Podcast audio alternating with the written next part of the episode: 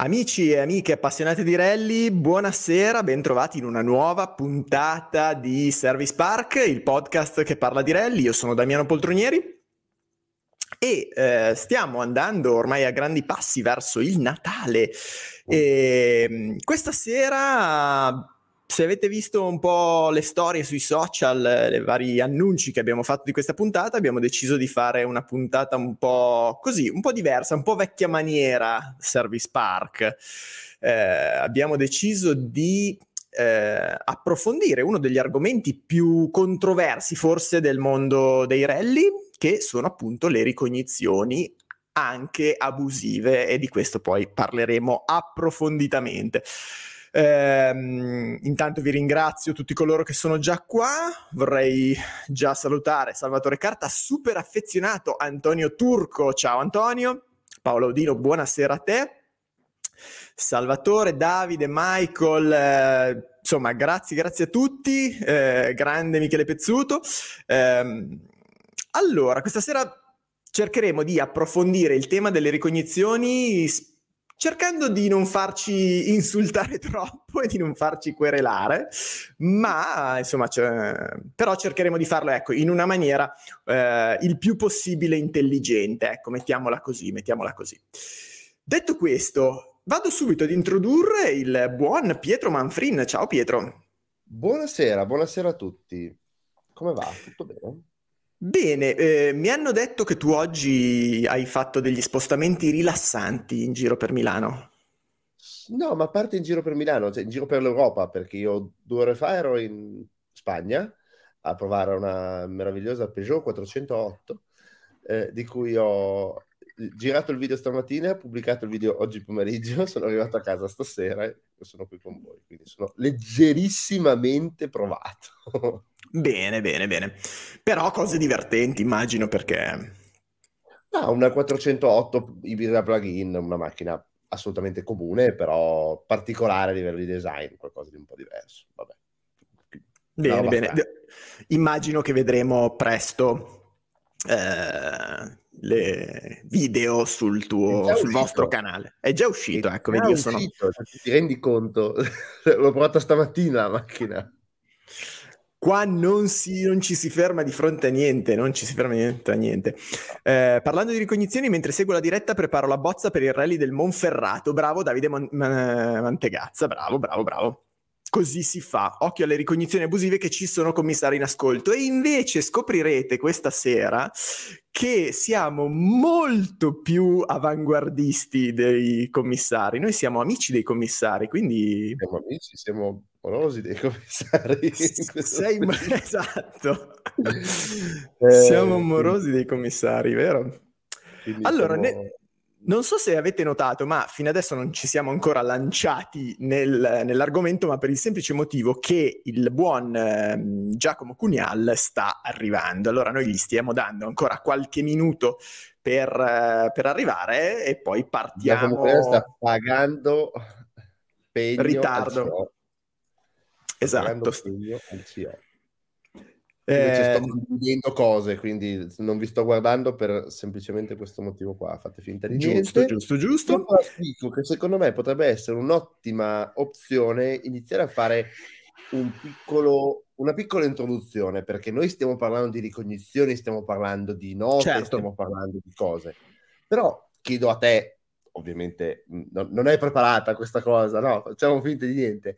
Eh, e cosa sono le note, cioè a cosa serve, qual è lo scopo, cioè è un punto fondamentale dei rally che però secondo me sarebbe carino spiegare anche per chi magari sta ascoltando questa puntata per 1500 motivi e non sa di che cosa sti, si sta parlando o meglio, probabilmente tutti coloro che stanno ascoltando questa puntata sanno grosso modo che cosa sono le ricognizioni, ma ehm, vogliamo partire da questa, da questa cosa molto basica perché secondo noi c'è bisogno anche di ristabilire un attimo qualche, qualche nozione, qualche regola. Ehm, allora, intanto bisogna partire da un presupposto basilare sul quale bisogna mettersi d'accordo le ricognizioni servono ha uno scopo, cioè quello di descrivere la strada che abbiamo davanti, la strada che ci troveremo di fronte quando andremo in gara. Questo presupposto, eccolo, Giacomo, ciao. Ciao, scusate, scusate il ritardo, eccomi. Hai ritrovato il cappellino? Oh, no, l'ho ricomprato. Grande.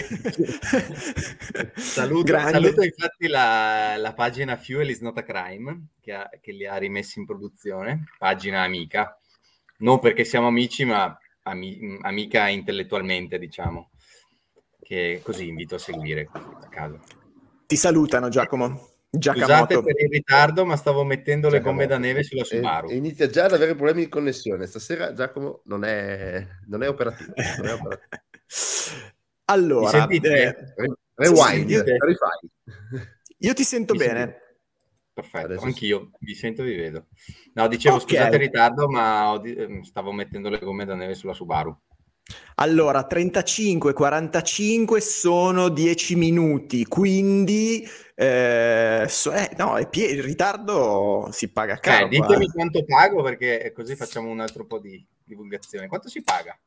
Voi eh, sono 10 secondi a minuto o frazione di minuto se non sbaglio. Allora pago sì. tanto qua. Ma sarà da recuperare sono, stasera. Sono 50 Magari. secondi in ritardo. Una in live all'attacco stasera. Una live all'attacco. Bisogna accelerare. allora, no, stavo, eh, stavo, introducendo l'argomento, Giacomo, dicendo che la cosa basilare sulla quale mettersi d'accordo è a che cosa servono le ricognizioni. Le ricognizioni servono a descrivere la strada che abbiamo davanti, a descrivere ciò che noi troveremo in gara. Descriverla, però, eh, è il termine giusto se consideriamo il fatto che non dobbiamo scrivere un qualcosa a nostra sensazione. Noi dobbiamo fare questo sforzo di scrivere quello che effettivamente c'è davanti a noi, a prescindere dal fatto che corriamo con una Subaru Impreza gruppo A, con una Puma Rally 1 o con un 106 1003 gruppo N, cioè noi dobbiamo descrivere il più possibile quelle che sono quella che è la realtà della strada che abbiamo di fronte. Sì. Giacomo. Sì. Scusa, no, Dai. se posso farti una... cioè, eh, con eh, la postilla di dire, eh, cioè di specificare che eh, l'importante, cioè non esiste un'oggettività assoluta nelle note. Non so se l'hai già detto. Stasera funziona esiste... tutto molto bene. Mi sentite, sì? No. Sì, sì, sì. No, eh, non, non, esiste un'oggettività. sono io che non lo sento? Mm, mi sentite? Io vado okay. bene. Okay. Io non ti sentivo, però non so se è un problema mio a questo punto. Eh, forse sì. Eh, okay. eh, vabbè. No, dicevo, eh, se mi sentite, che non esiste, eh, perché magari può sembrare, magari mh, mm, può, ess- può, essere implicito, ma secondo me non lo è. Non esiste una nota o un sistema di note assoluto e oggettivo. Cioè, l'importanza della nota è che sia eh, coerente, nel senso che la strada, a prescindere dalla macchina che guidi e, e a prescindere dal fondo, a prescindere da tante cose, l'importante è che sia coerente, eh, nel senso che abbia una regola standard che faccia riconoscere la curva in base alla nota che hai scritto e non in base a una sensazione che si prova mentre sei, mentre sei in prova. Appunto. Esattamente, esattamente. Eh, e a maggior ragione le ricognizioni sono quel momento in cui io vado a verificare se quello che ho scritto corrisponde effettivamente a quello che è davvero eh, sulla strada. Perché non bisogna fidarsi delle sensazioni e, per, e, cosa c'entra questo discorso con ciò che andremo a dire più avanti? C'entra per il fatto che chiaramente se io oggi vado a provare eh, e segno una curva e magari vado a provare con una macchina piccolina a noleggio, con un assetto un po' così molto morbido, stradale. molto stradale, esatto. Allora è chiaro che magari una certa curva, se io scrivo le note a sensazione, mi sembrerà molto più chiusa, molto più pericolosa rispetto a quello che magari poi è se banalmente la provo con una macchina con un assetto molto rigido o con addirittura la macchina da gara. Ecco perché la, co- la cosa importante è avere l'occhio per scrivere ciò che effettivamente io mi trovo davanti. Sì, e qui mi viene già in mente una differenza rispetto magari ai rally del passato, eh, ovvero una volta uno si era liberi di provare, ma l'altra differenza rispetto ad oggi è che si provava con una macchina praticamente uguale, eh, se non uguale, alla macchina che si usava in gara. Quindi ehm, l'evoluzione del sistema di note, eh, oltre al fatto di comunque mantenere una certa coerenza perché non sono più eh, passaggi illimitati, necessita anche il fatto di adattare la propria guida, la propria vista, le proprie, eh, la propria regola, diciamo, il proprio standard alla differenza che si, che si ha tra la macchina con cui si prova generalmente e la macchina da corsa. Ovvero anche questo sistema di eh, interfacciarsi mentalmente mentre si vede la strada ad una certa velocità, codice della strada, e proiettare quella, quello che si vede a quello che si vedrà poi e si troverà in gara, con tutti gli annessi connessi di sporco, non sporco, eccetera. Anche questo sta nelle capacità, mh, diciamo, moderne di scrittura delle note per poi andare forte eh, a nota. Chiaro, chiaro, chiaro. Eh, però ecco, se noi partiamo da questo presupposto, cioè che io devo andare a fare le ricognizioni per descrivere la strada, per rilevare come è la strada in quel momento, allora è chiaro che se io sono un pilota, anzi se io fossi un pilota ehm, che ha già un po' di allenamento, quindi se magari io ero già... un pilota. esatto. Eh, che ha già un po' di allenamento, che magari per i fatti miei sono andato a farmi qualche serata di stesura note per allenare l'occhio, per cercare di, eh, di capire un attimo anche proprio la concentrazione mentale che mi serve per andare a scrivere le note, allora è chiaro che se io vado in gara con questo tipo di preparazione, con questo tipo di presupposto, allora due o tre passaggi eh, possono essere, quattro, facciamo due, tre, quattro passaggi al massimo, possono essere... Ehm, non so se si può, ma noi, ma noi, questa sera diremo tante cose che non si possono dire, ma eh. perché? Perché bisogna guardare anche in faccia alla realtà, dopo un po', no? E, però dicevo appunto, a quel punto è chiaro che due, tre barra quattro passaggi possono essere più che sufficienti, anche perché, parliamoci chiaro, cioè se tu dopo il sesto passaggio correggi ancora una curva, c'è qualcosa che non va. Mm, sì, Pietro, no, perché dici così? No. Quando abbiamo corso insieme non correggevi così tanto. No, dai, però i, i, i destra per sinistra dopo tre passaggi e due passaggi di, di, di video li abbiamo corretti, non te lo vorrei ricordare. Vabbè. Ma questo è perché siamo un pochino dislessici e ci perdiamo il destra per sinistra, questo è, eh, è parte delle, delle, cose, ecco.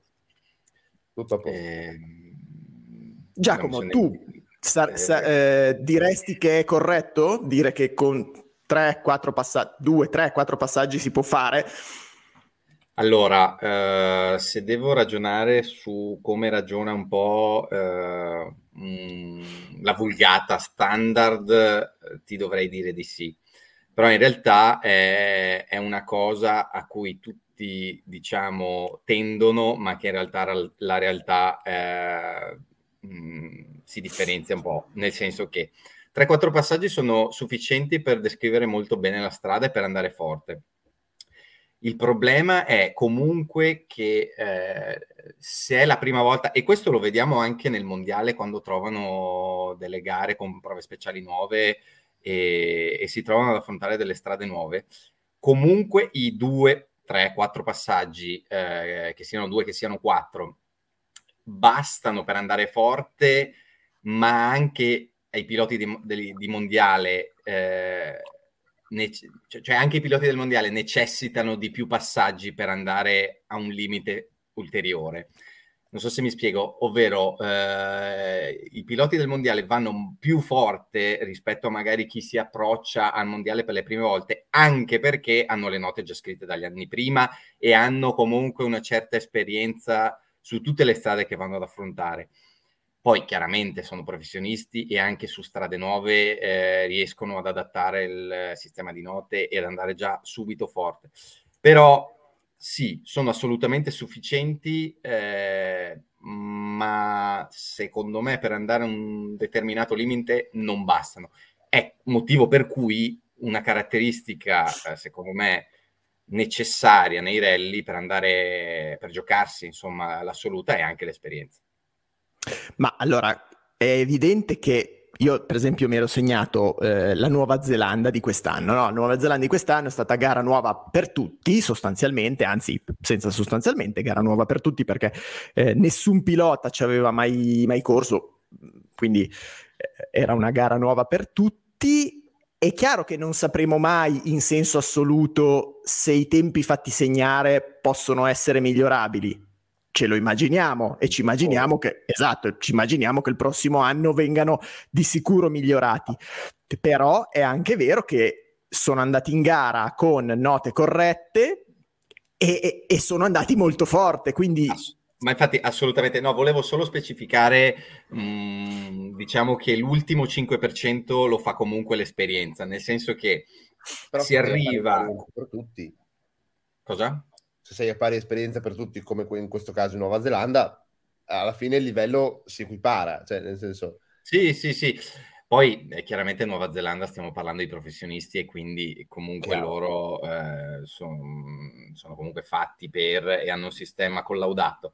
Però dico, per diciamo tra, tra, virgolette andare al limite, ma che in realtà nei rally non esiste un limite assoluto perché ci sono mille variabili, per andare al limite eh, o avvicinarsi al limite, comunque que- quell'ultimo 5%, 10% lo fa l'esperienza di eh, essere già stati in, in, determinate strade, non arrivare con il eh, blocco delle note bianco da scrivere, che poi in realtà bisogna vedere chi ci arriva e chi no, perché ci sono altri sistemi, ma eh, di base presentarsi ad una gara con il blocco note bianco e fare, non lo so, penso all'italiano, tre passaggi se si ha un buon sistema di note, secondo me si può prendere al massimo, al massimo dei primi mezzo secondo al chilometro. Ma infatti io vorrei, cioè...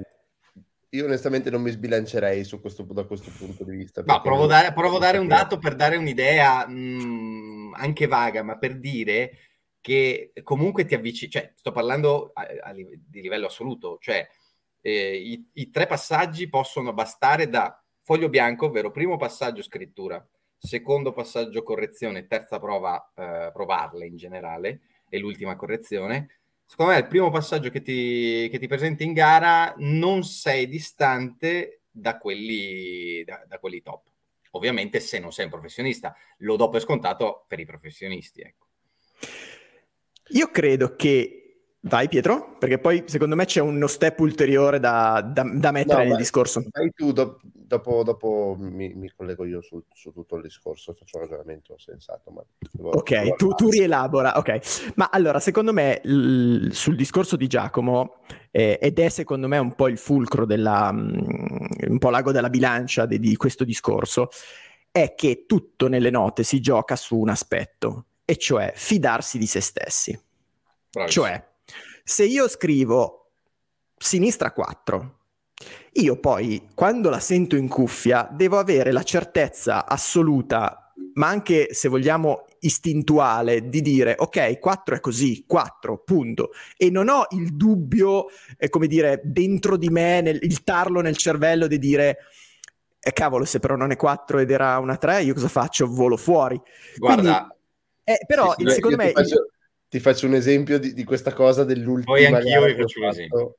Che, che, mi sono, cioè che ho, ho, riso da solo, cioè anzi abbiamo riso in due in macchina perché un deficiente, eccolo qui. C'era questa, questa prova, a un certo punto c'era un destra 4 più lascia, ok? E io ho detto destra 4 più lascia, è il, è il primo passaggio, al, all'uscita della curva mi trovo a centro strada, dico lascia cazzo, l'ho scritto, cioè, se l'ho scritto un motivo ci sarà, l'av- l'avevo anche visto. Secondo passaggio, stessa curva, destra 4 più lascia, centrostrada, presumo abbia detto. sì. No, è Pietro stasera che ha problemi. Per- perché non funziona? Ok, sono... adesso funzioni, sì. Adesso, adesso ci Ok. Comunque, la sostanza del discorso è due, vo- due passaggi sulla stessa prova, stessa curva, destra 4 più lascia e tutte e due le volte a centrostrada e mi incazzavo con me stesso. Ma perché? Perché scrivo anche una cosa intelligente, ma poi se poi non mi ascolto non serve un tubo. Eh, ma secondo me alla fine il, il, fulcro è tutto lì. È che però è la cosa più difficile da fare, fidarsi di se stessi, ovviamente. Cioè, è, è una cosa che a dirla sembra banale, ma è tutta la differenza del mondo, perché è chiaro che un pilota professionista, quando scrive 4, quando scrive 5, quando scrive 3, lui quando arriva in gara non ha il dubbio di dire oh forse ho scritto sbagliato, detto che un pilota professionista se poi scopre di aver scritto sbagliato l'ha lanciata Guarda, fortissima e eh, boh. Beh, però fine della questione. Ehm, quindi mm. è per quello Scusa, che io... Damiano, volevo farti, volevo farti un esempio.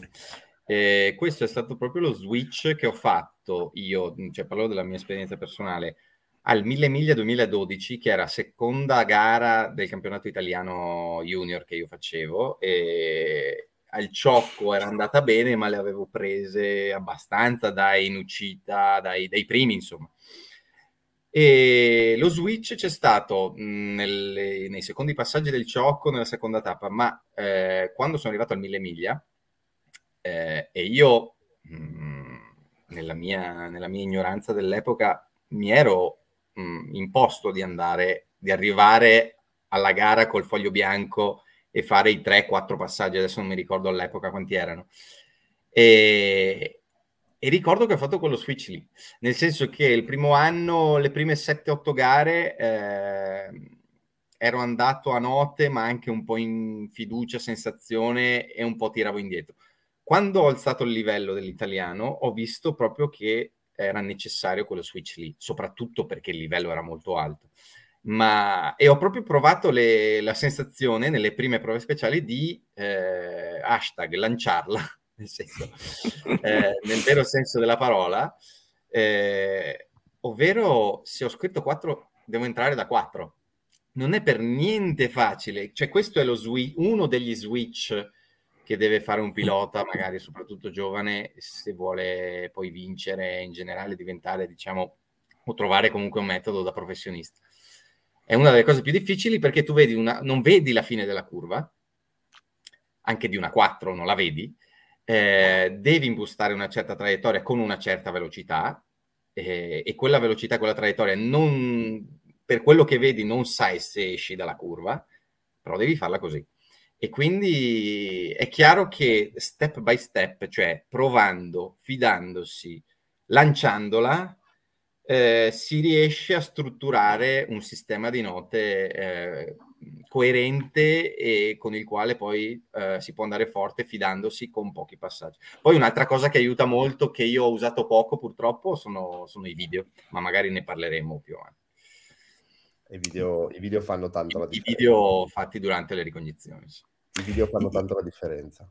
I video fanno tanto la differenza, però è chiaro che anche lì il video non ti deve mettere il dubbio, cioè se il video ti, ti instilla il dubbio perché dici ah adesso Dio lì ho scritto eh, ritarda destra 2 e però, eh, però vederla così magari non mi convince, allora no, allora è, e c'è un problema a monte da risolvere, no? Ma detto questo... È un problema di base. Cioè, il problema devi risolverlo prima del video. Del, de, certo, cioè, no, no, chiaro. Come il problema dei gradi deve essere risolto a monte. Cioè, no, allora, il fatto... Esatto. video vuol dire che o ti sembra che l'hai detta troppo alta, allora dici, mm, cosa che a me capita, ma perché io non ho ancora forse fatto quello step di dire, vedo qua, scrivo 4, dico, mm, magari facciamo 3 più, va? che, che dico, ci stiamo eh, o non ci stiamo con la 4? Però poi ti ritrovi quando te la senti in cuffia in gara e 3 più. 3 più poi però dici, ah beh sì, in effetti esatto. era 4, però poi però l'ho segnata così, vabbè, e, e ti ritrovi a, ad avere poi sempre quel, quella, um, quel problemino sì. di, di, di, fiducia, no?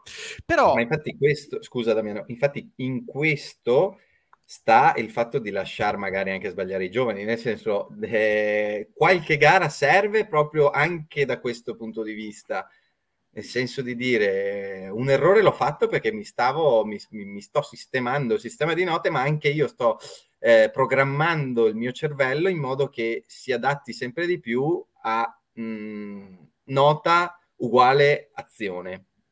Questo, Senza no? dover pensare chissà ah, se beh, sarà sì, giusto. Sì, sì, esatto. Poi, c'è anche, poi ci sono le persone fortunate come Pietro che fanno degli errori e non si capisce come sia potuto accadere, quindi... Vabbè, quello, quello è un'altra storia. Sì, ma, ma si, tratta, si, tra- si, tratta, lì, sempre di... c'è un errore, se ci pensi, perché il, il perché si è capito se parliamo de, dell'Alpi orientali, perché quella sconnessione era stata sottovalutata banalmente in ricognizione certo. dopo 173 milioni di curve che c'erano all'Alpi orientali, quella a lungo che era un di respiro con una curva che doveva essere stupida, tra virgolette, che non era niente di sporco, non c'era niente di che, c'era quel, quella roba lì che tu- poi andando a riguardare i video, anche, quel- anche a quello serve. Tutti e tre i passaggi, in quel punto lì abbiamo incrociato la macchina, quindi non si poteva fare un minimo di traiettoria. Lato destro la strada era a posto, quindi anche lì è, un, è stato anche quello un errore. Cioè un errore. Chiaro, un... chiaro, chiaro. Sì, sì. un errore, ma di gioventù nel senso di... Esatto. Però quello Io... che... Vai, scusa. No, quello che volevo quindi riassumere da questo primo eh, primo, prima parte del discorso è che se sei una persona che ha già un pochino di allenamento, e per allenamento intendo un occhio allenato a riconoscere le curve, e quell'allenamento secondo me va fatto extra gare, cioè ti devi prendere il tuo navigatore e farti delle grandi serate a stendere le note, a, a fare, ad allenare l'occhio a fare quello. Allora è chiaro che se tu arrivi già un po' preparato da quella roba lì e vai in gara, tre passaggi possono essere sufficienti. Ora, non voglio dire più che sufficienti, perché è chiaro che un passaggio in più fa comodo a tutti, ma sufficienti per poter dire ho scritto delle cose giuste. No, certo, ma, ma infatti per quello parlavo un po' di esperienza, perché chiaramente eh, tre passaggi è un po' generico, tre passaggi con un sistema di note collaudato, assolutamente sì. Eh, tre passaggi con poca esperienza, mh, mm, no, eh, bisogna trovare la quadra attraverso un sistema, lavorare, allenarsi sulle note, ma anche poi farci esperienza. Per quello mm, ragionavo già un po' magari sul, sul pacchetto completo, anche ragionando su come, su come l'ho sviluppata io, diciamo, la, il sistema di note. Io comunque mm, vi dico una cosa, Uh, che ci, la, la, base di questo discorso, e qui apro un mare magnum abnorme, basterebbe che ci fosse rispetto, nel senso che se uno, e, e anticipo magari un discorso che, che, anzi che sicuramente c'è nella, nella scaletta tua Damiano, eh, il concetto è, se si va a provare con un minimo di cervello, almeno i primi passaggi, almeno quando non sei eh, un professionista o comunque quando non sei a, ad un certo livello, che poi il certo livello è, è, da capire perché uno magari va lì col 106N1 e pensa di essere Sebastian Loeb, allora lui è a un certo livello, quindi anche quello è da parametrare. Nei rally il certo livello è molto labile, ma comunque... Molto labile, però il concetto è, se si andasse a provare prima di, del consentito, diciamo, in maniera intelligente, quindi non rompendo le balle alla gente, non facendo i traversi, non tagliando le curve per quanto possibile, nel senso io, io stesso quando vado in giro per la strada, se vedo e non, non, c'è nessuno, le curve le taglio. Ma perché? Perché non ho voglia di fare 782 curve. Perché? Ma lo fai quando sei in una condizione di sicurezza, lo fai che vai a provare o che non vai a provare. Dove, dove voglio arrivare? perché secondo me c'è stato il grosso problema, oltre che dei costi, che di di quei discorsi lì, che la gente nei paesi delle prove speciali a un certo punto voleva uscire a lanciare i coltelli alla gente che passava, passava, passava, passava, passava a 3500 km all'ora. Questo è un discorso assolutamente vero che infatti è, seg- è, è previsto che, che, affrontiamo tra un attimo, ehm, sul quale però ci sono e mi piacerebbe fare dei ragionamenti eh, laterali su questo, perché se da un lato è vero, dall'altro però insomma, adesso ci, ci, ci arriviamo, ci arriviamo, assolutamente sì. Eh, Io, scusa, scusa, Damiano, a questo proposito, ma magari lo, lo, approfondisco dopo, parlando di ricognizioni, di passaggi, eccetera, eccetera, io ho degli aneddoti da parte dei bassanesi che eh, durante le ricognizioni abusive si fermavano a cena nei borghetti attraversati dalle prove speciali e era un modo per lavorarsi, diciamo, i, i, i locali, eh, la gente locale e c'era questo scambio culturale tra i rellisti che si fermavano a mangiare, facevano serata, si parlava di rally, si parlava di tante cose e i locali che accettavano, visto un, questo, questo, questo, scambio di amicizia e eh, di rapporti, e i locali che in questo modo vedevano con più amicizia il, il passaggio del rally anche delle ricognizioni abusive. Chiudo. E questo, è già, e questo è già un bell'aspetto, nel senso eh, che forse gran, una parte...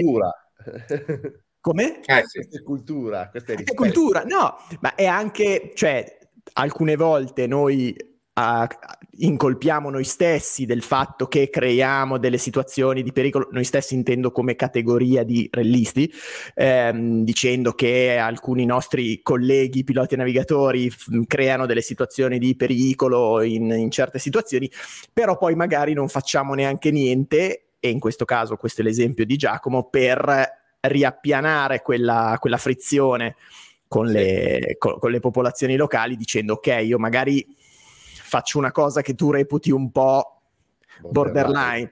però dall'altra parte io vengo qui, cerco anche di farti... Ti... Te lo, te lo spiego, te lo ti spiego. spiego chi sono, ti spiego che non sono un criminale, eh, è tutta una serie di cose. No, no, questo, se questo non, assolutamente se non, se non ci si parla è chiaro che poi è più ostile il rapporto. No? Tra... Assolutamente, assolutamente. Ma la, la, cosa, un altro aspetto nel cammino verso in, questa, in, in questo argomento è quindi eh, se siamo sempre all'interno di quella giornata di ricognizione, noi andiamo a farci le nostre brave note, supponendo che riusciamo ad acchiappare con l'occhio le varie curve tra l'altro nei commenti stavo leggendo, c'erano delle... Sì, sì. Mm, delle dovremmo coinvolgere anche no, i commenti. Poi, poi arriviamo ai commenti, secondo no, me. No, ma cioè, assolutamente. Perché, ci... bel discorso. perché tra l'altro c'è tutta una diatriba sull'uso o meno di ehm, coprivolante, sì. Salutiamo Campedelli. Eh, tra l'altro ci stava seguendo, visto un commento. Tra l'altro ci stava seguendo, quindi lo salutiamo a, a maggior ragione. Eh, sull'uso comunque di strumenti meno professionali come banalmente il nastro adesivo sul volante, insomma, tutte queste cose qua. Su questo io Mm, nel senso non, non, ho nulla da dire, nel senso che poi ognuno si trova bene come, come, si trova. La spiegazione di questa cosa, tra l'altro, ci è stata data in maniera secondo me molto chiara e limpida da Vittorio Caneva la scorsa settimana, quando ci ha un po' spiegato qual è la razio dell'uso di, delle tacche. Eh, lui dice le tacche o comunque il coprivolante o comunque un sistema di questo tipo ti dà una nota che è corretta al 70%, dopodiché il restante 30% te lo dà leggermente conservativo. Sì. La sua statistica era questa, quindi è chiaro che poi eh, su questo uno va a lavorare. Quali saranno le note sulle quali ti, ti, va un po' più conservativo, quelle che poi sulle quali fai i tempi, le 3, le 4 e qualche 5. Ma infatti eh, volevo fare un altro appunto su questo e poi magari chiudiamo. Eh, sul discorso tacche sul volante, adesivi, coprivolante, io eh, mi, basandomi sempre sulla mia esperienza, io ho iniziato con le tacche sul volante. Eh, non c'era ancora il coprivolante di, eh, di Simone um, Easy Right, eh, però eh, io partendo da zero e avendo proprio anche fatto poca esperienza con la macchina, con un navigatore, a fare magari strade, a, de- a scrivere strade a caso, ero partito con le tacche, eh, ho fatto il primo anno e mezzo, anche le prime gare del CIR Junior con le tacche, poi man mano che, diciamo che è stato un primo step. Può essere un ottimo primo step per poi abituarti a un, a un sistema, diciamo, sta- a darti uno standard, per poi con il bagaglio di esperienza delle gare, che quindi puoi rapportare quello che vedi senza le tacche a quello che vedrai poi in gara, con il bagaglio fatto nelle gare eh, si può man mano togliere eh, quel, quel sistema lì. Cioè, almeno questo è quello che ho fatto io, proprio perché eh, nel momento in cui tu sai, eh, ti abitui a come passi in uh, ricognizione e a come poi passerà in gara, a tutte le dinamiche, non solo, non solo al raggio della curva, a tutte le cose che succedono in macchina da corsa rispetto a in gara rispetto a quando succedono le ricognizioni con la macchina stradale. Quando ti abitui a tutte queste dinamiche, secondo me puoi abbandonare quel, quel sistema lì perché hai fatto tuo un sistema più raffinato. Sì, sì, ma infatti... È un ottimo dato. Io, per esempio, non ho mai usato le tacche del volante. Eh, vabbè, le gare di quest'anno sì, le ho provate tutte con la stessa macchina. Le, le, due gare dell'anno scorso non le ho provate con la stessa macchina perché veramente non ce l'avevo e quindi provavo con quella che c'era e, e il, um, la differenza si sente nel senso che avendo il parametro sulla stessa macchina quindi che parametri quello che è l'angolo volante al numero della curva tendenzialmente sicuramente fa la differenza. Io onestamente non ho mai provato con il discorso delle, delle tacche. Mi piacerebbe provare Easy Ride per capire se eh, sbaglio, se funziona, se mi aiuta, non lo so. Vedrò. Mm, pronto Simone, non lo so. Parliamone. E il concetto, un concetto che per esempio a me ha aiutato tanto eh, in questa ultima gara, che sembra una minchiata e in realtà nella realtà dei fatti non lo è, è stato utilizzare il Monit, che è quel sistema GPS con, eh, per diciamo, le distanze, che ti dà un grosso riferimento, cioè che quel 70 sono 70 metri, se sono 120 sono 120 metri, se sono 10 metri sono 10 metri di GPS. E a me questa cosa ha aiutato tanto negli allunghi, nelle frenate, che dici 50, ma sono 50 o, o magari sono 70 o magari sono 40. Quello a me per esempio ha aiutato tanto. Certo, no, no, ma infatti questo è tra l'altro nel, nel, nell'equipaggiamento di una macchina per le ricognizioni, che è un'altra cosa che del muletto, il muletto è una cosa, la macchina per fare le ricognizioni è un po' diversa, o comunque è una, una parte. Una percentuale. Eh, è una percentuale, esatto, del muletto. Eh, c'è sicuramente anche, ovviamente, il, il Tripmaster sia in versione fisica, cioè proprio il monit o qualsiasi altra cosa fisicamente in ah, macchina no, o anche solo... Però l'app è figlio meno precisa. Ecco. Esatto, però comunque anche banalmente le app. Um, una delle cose che, che, poi sono anche un po' il fulcro della, della questione è capire la velocità con cui affrontare le prove speciali durante le ricognizioni. Eh. Eh, io nella mia scaletta, nel, nei miei compiti a casa, eh, riflettendo su questo argomento, c'è una parola che di solito io uso per definire questa, quel tipo di andatura lì, che è allegro. Poi una persona con molta più esperienza di me mi ha detto, guarda, secondo me la velocità giusta è una media oraria dei 60 all'ora circa compatibilmente sì, ovviamente. Mi data la strada, perché se vai sì. in Finlandia la media di 60 all'ora sei fermo. Beh, ovvio, però la, mm, una media oraria, diciamo, di quel tipo, compatibilmente ovviamente con la strada che è, nel senso che se poi attraversi dei paesi 60 all'ora magari è troppo, eh, se invece fai del, delle altre strade ci può stare, però grosso modo un, un'allegrezza di questo tipo. Eh, ovviamente questo non può valere per i, sicuramente per il primo passaggio e forse neanche per il secondo, perché poi sono i due passaggi chiave in cui si fa il lavoro più delicato, ecco. Sì, eh, molto spesso, soprattutto all'inizio, eh, anche il primo passaggio in gara è molto importante nel senso che eh, soprattutto in gare nuove per i professionisti o in gare nuove anche per magari i più neofiti, il primo passaggio in gara è fondamentale perché si va magari a un 80-90% e è, è, il miglior momento per diciamo fare l'ultima correzione. Secondo, almeno me. Pietro, hai avuto un attimo di pausa, adesso tornerai. Sì, adesso tornerà. Io non so cosa abbia la mia rete stasera. Non... Ok, ci siamo, ci siamo, Scusa, dimmi ma... tutto. Vabbè. Il, no, dico che il, il primo passaggio, diciamo, della, della, gara potrebbe essere anche troppo tardi, è una battuta di base.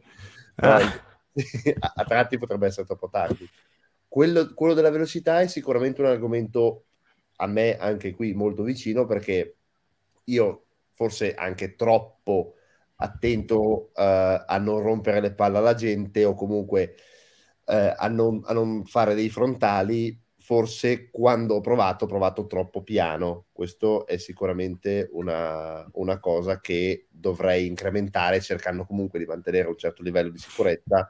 Il primo passaggio si fa piano, gli altri due passaggi, soprattutto il terzo, bisognerebbe alzare un po' di più il ritmo, ma più che altro perché se no poi ti trovi magari in gara al doppio della velocità anche andando piano, come posso andare piano io, tra virgolette, però ti trovi al doppio della velocità e dici adesso? No, giù, no, esatto, esatto, quindi bisogna, bisogna, trovare quella, quell'andatura che da un lato non è troppo eh, lenta, dall'altro che non sia troppo veloce per creare una situazione di pericolo che oggettivamente non bisogna creare, quindi bisogna un attimo trovare quella. Nel cercare di trovarla, la definizione migliore che ho, sono riuscito a trovare è allegro e appunto una persona con tantissima esperienza mi ha detto guarda più o meno all'incirca possiamo indicare una media oraria di 60 all'ora con tutte le... I, insomma, Beh, una, media, tutte... una, media, oraria di 60 all'ora se è Valstagna è quasi troppo alta. se sei alla targa, targa Florio è, è, molto bassa invece. Quindi sì, diciamo una media, su, una media nazionale di 60 all'ora può andare bene. Però, però sì, però cioè, dipende da... Damiano. Dipende da dove... abbiamo, perso Damiano. Io qui, vabbè, lo, lo, lo, introduco a te, poi vediamo se Damiano mi, asco- mi, ascolta, mi sente oppure no. Però introduco un discorso mh, che qui potrebbe togliere, a, a, proposito del discorso velocità, che potrebbe togliere un, uh, un problema. Però so già qual è la risposta e la risposta è quasi impossibile. Almeno rendere senso unico le prove speciali durante le ricognizioni, quello potrebbe essere un, una buona soluzione e, e, e, lì ti ridico, impossibile per n mila motivi organizzativi, magari che non si tratti di un rally day è, è davvero difficile, però, però sì, in, in, alcune gare, in, alcune gare, succede, mondiali. A me, sì. al, al mille miglia a noi è successo sulla Moerna il mm. primo pezzo a scendere l'avevano perché c'era ovviamente l'anello poi per riprenderla e non c'erano case, non c'erano incroci, non c'era niente, l'avevano fatta a senso unico e comunque c'era la, la popolazione incazzata come Beh, ovvio, ovvio.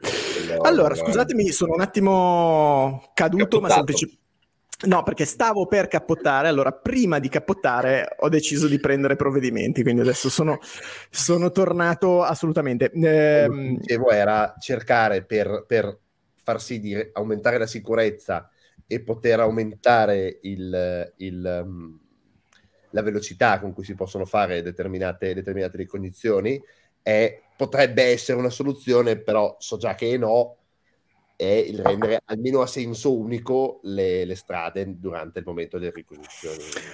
Allora, come dicevi giustamente tu, eh, ti è capitato al mille miglia, a me è capitato in un paio di ronde, dove evidentemente un organizzatore eh, lungimirante, illuminato e soprattutto con grande impegno sono riusciti a, a fare questa cosa qua. È oggettivamente molto complicato. Però. Esatto, eh. è una prova speciale sola ed è comunque molto complicato. Quindi, eh, sì. chiaro che sarebbe un ottimo aiuto sapere che non ti puoi trovare anche solo banalmente un trattore in controprova. Però, eh, insomma, soprattutto su strade molto strette, questo diventa. Se i rally fossero più popolari, si potrebbe fare. Oggi abbiamo un peso troppo minimo per poter avere il potere di fare questa roba qui. Però, esatto, ma... e tra l'altro va contro all'idea che vorrei proporre tra un attimo. Quindi vediamo se, vediamo se, questa cosa qua poi si riesce a, a, a, a incasellare. Um, la, l'uso, allora, i nostalgici, quelli che, che, piacciono molto a Pietro, eh, hanno sempre questa, questa, frase in bocca rispetto alle ricognizioni, cioè una volta si provava con le macchine, era tutto più bello perché si provava con le macchine, con i muletti, no? Esatto. Eh, io mi ricordo abbastanza limpidamente che all'inizio del, degli anni 2000, mi pare fosse il 2001, eh, sull'onda di tante cose, nel senso che da un lato qui a Biella abbiamo avuto un incidente in gara, ma abbiamo avuto un incidente molto pesante, dall'altra parte al Rally di Sanremo, ehm, che erano gli ultimi anni del Sanremo, si stava cominciando ad applicare più rigidamente delle, eh, delle regole imposte dalla, dalla, FIA per l'organizzazione dei rally mondiali. Insomma, c'era tutta una, mh, mm, una situazione che aveva spinto la federazione italiana a dire ok, mm, diamo un giro di vite alla questione ricognizioni. Ed è da lì che si passò da, dall'avere una settimana di eh, ricognizioni libere nella settimana, cioè io ti dico la gara inizia venerdì, tu dal sabato prima vieni, prendi il radar e poi hai una settimana di tempo, organizzati tu come cosa vuoi fare. Al dire no, anche per le gare minori, quindi anche per le gare non solo il Sanremo mondiale, ma anche per le gare di campionato italiano, Coppa Italia, Rally Sprint, tutto quello che c'era in quel momento, si cominciò a dire no, fa, bisog- gli organizzatori devono prevedere un momento preciso di ricognizioni. E si è passati negli anni dall'avere eh, due giorni, tre giorni interi, due giorni interi, adesso siamo arrivati ad avere eh, non più la giornata intera, ma la giornata dalle ore alle ore, pausa pranzo dalle ore alle ore, cioè delle cose anche abbastanza un po' surreali secondo me rispetto a questo discorso. Ma al di là di questo, eh, però ricordo che sì, ci fu... Se qualcuno controlla, perché qui si apre bravo, un bravo. mega no, mare, mare. Ma infatti, infatti, è lì che io voglio arrivare, e cioè eh, ah, poi tra l'altro c'era tutto un, alt- un, discorso laterale a quelle mosse, cioè la federazione decise di intraprendere tutto questo cambiamento di, eh, di, strategia rispetto alle ricognizioni perché? Perché da un lato il codice della strada vietava sempre di più la modifica delle auto stradali, dall'altra parte i rally erano pieni di muletti che per il codice della strada erano fuori legge. Dal momento che ovviamente l'ACI, in quel momento era l'AXAI, ehm, era un ente delegato dal Ministero dei Trasporti a organizzare le, eh, le manifestazioni sportive, non poteva essere ACI a promuovere l'uso di auto che non erano conformi al codice della strada. Quindi certo. si, dis- si disse anche, d'ora in poi le auto che dovete utilizzare devono essere completamente stradali con, tutte, con, con, tutto quello che esatto, con tutto quello che può essere l'italianità. Le targhe prova, le virgolette. Le virgolette. esatto. Le luci, però, insomma, però è vero. Natale. Ecco, e allora il fulcro, ecco qua io vorrei, volevo arrivare, cioè tutta sta puntata mh, annunciata due giorni prima per arrivare al punto che è questo. Dopo vent'anni di questa roba qua, cioè, vent'anni fa si è deciso di andare in una direzione.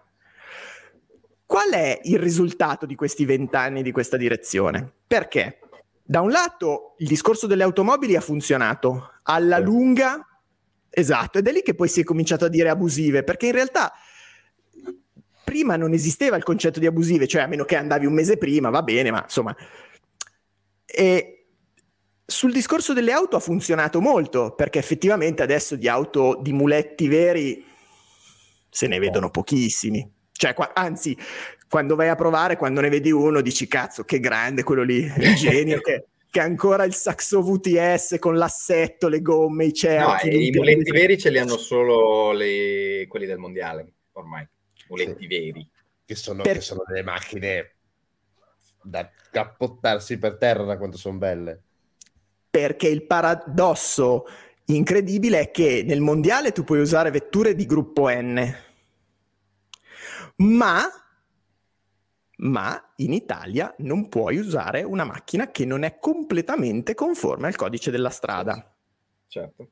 Cioè, sì, sì. noi abbiamo un codice della strada, secondo me, insulso da questo punto di vista, che impedisce anche solo l'installazione di un volante da gara Sì. E quindi qualunque cosa tu voglia fare su una macchina è assolutamente fuori legge, quindi poi si crea questo paradosso per cui al mondiale noi vediamo questi che arrivano con i Subaru gruppo N a provare e noi nel, nella gara di Coppa Italia non possiamo avere il, il volante perché sennò ci fanno la teoricamente ci possono fare la multa. Ti interrompo un attimo per chiedere un chiarimento ad Alessandro Parodi che senso ha usare un muletto per fare notte corrette. Questa è una buona domanda tutto il Bravo. senso del mondo, secondo me. E io invece ti dico che secondo me ha, no, eh, ha molto senso usare ha un molto senso. Ah, ok. Assolutamente allora, senso. Ha molto senso. Io ho trovato al, un po' di motivazioni. Poi vediamo se a voi ve ne vengono in mente. Allora, intanto un muletto per le cose basilari sono assetto e freni.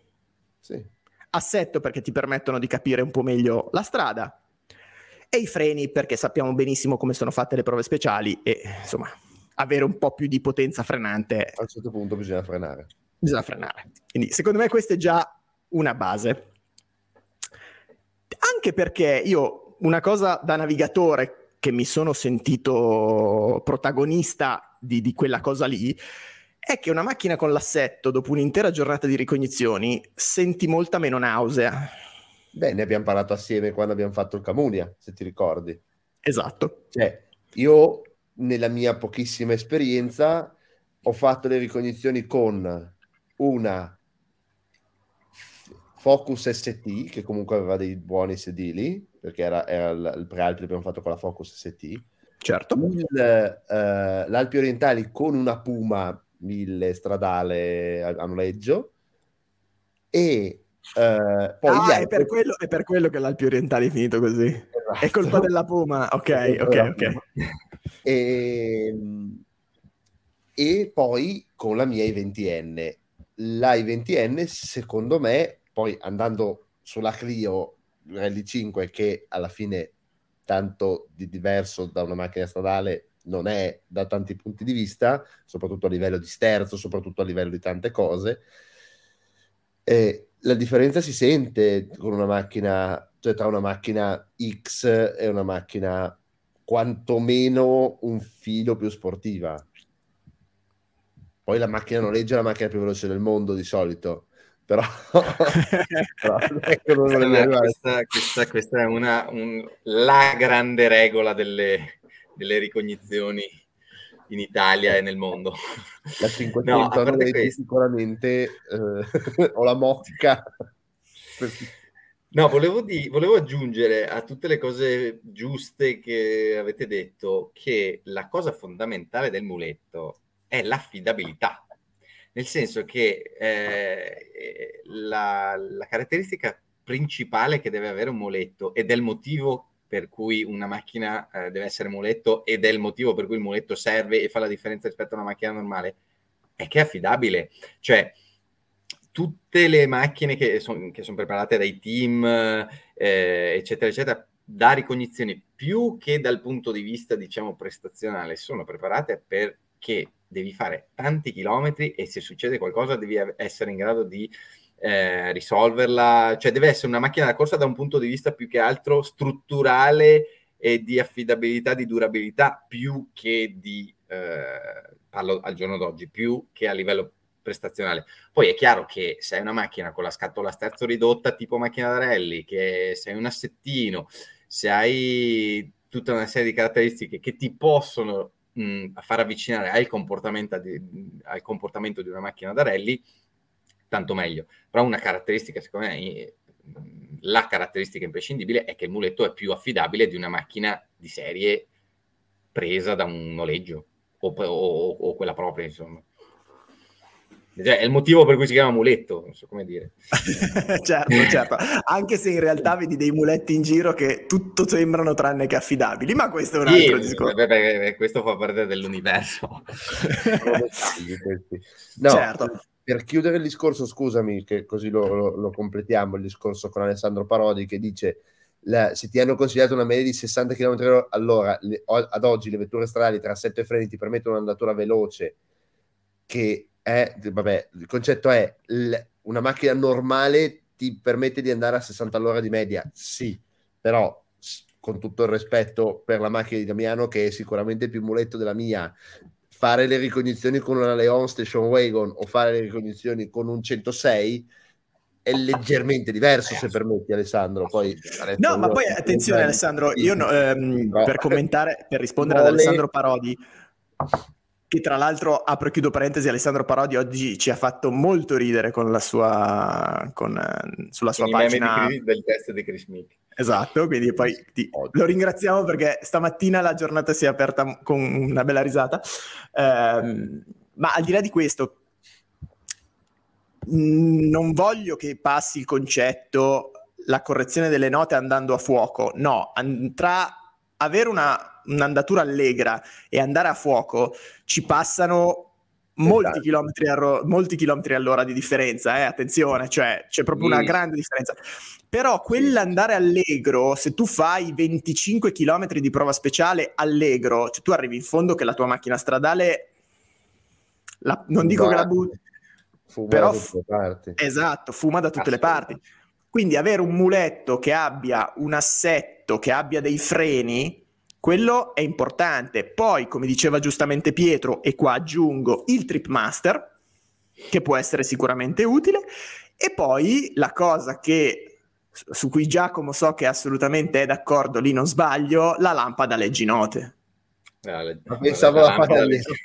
la fanaliera, è vero, la, la fanaliera. La, fanaliera. la, fanaliera extra e... Cioè, cioè, luci, le luci ci devono essere.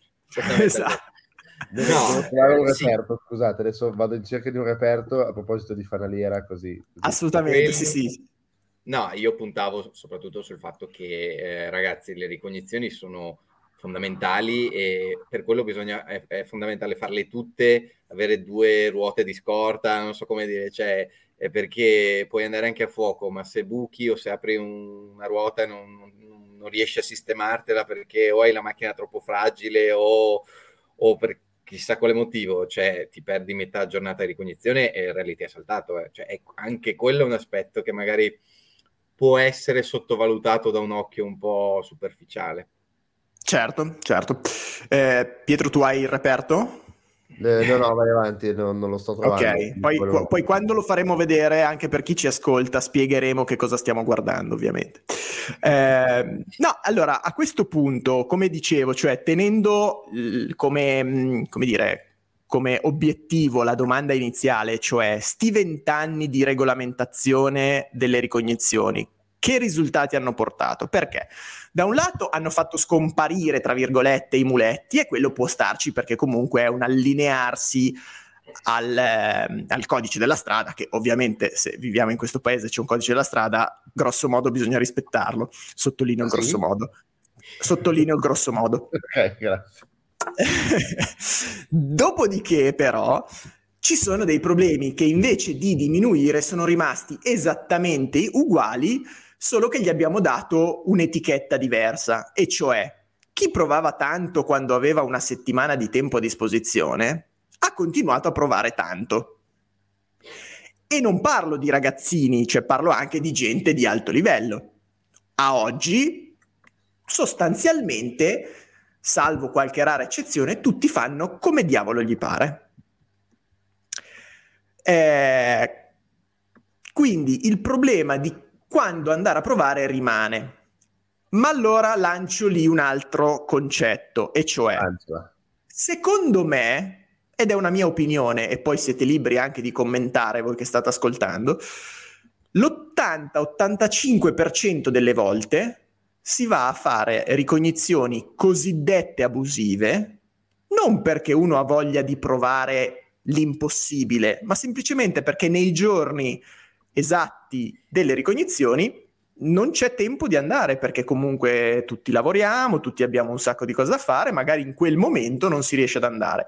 Quindi il senso finale del regolamentare le ricognizioni qual è se poi non ha risolto i problemi fondamentali, cioè quelli della sicurezza? Io dico Prego. la mia. Eh, mi è capitato per esempio, allora faccio una premessa. Prima di iniziare a correre con Giulia abbiamo fatto qualche giornata in giro a prendere note su prove a caso. È capitato che eh, poi ci siamo trovati senza volerlo, nel senso che la volta prima eravamo andati ad aprile a, a marzo, a, a, marzo, aprile, non lo so, vabbè, ehm, e avevo già una parte di una prova scritta perché la Irma, che hanno rifatto quest'anno il mille miglia dopo X anni, una parte della prova ce l'avevo già scritta, ripeto, senza volerlo. E cazzo, fa tutta la differenza del mondo per me che non ho esperienza perché arrivi il giorno delle ricognizioni con già un'idea di quello che c'è, non hai la tensione, non hai, cioè l'hai scritta concentrandoti, poi hai decantato, magari hai riguardato il video una, due, tre, dieci volte e poi arrivi a fare le ricognizioni, diciamo, regolamentari e avere le note già scritte a me su quella, stra- su quella prova lì, tra l'altro una prova abbastanza difficile perché la IRMA è una prova abbastanza difficile, e ha fatto tutta la differenza del no, mondo. ma questo, questo, indubbiamente, indubbiamente. Giacomo. Ragazzi, mh, mm, posso dire che magari prima l'ho toccata un po' piano, ma quello di presentarsi in gara, eh, soprattutto io parlo del mh, mm, contesto italiano nazionale e non piccola, del piccolo insieme di semiprofessionisti che abbiamo. Ma quello di presentarsi ad una gara blocco note bianco, tre passaggi, quattro passaggi, e vincere le prove è una favola a cui magari per un qualche periodo e in un numero non ben precisato di persone ha creduto e magari crede ancora, ma è una totale favola.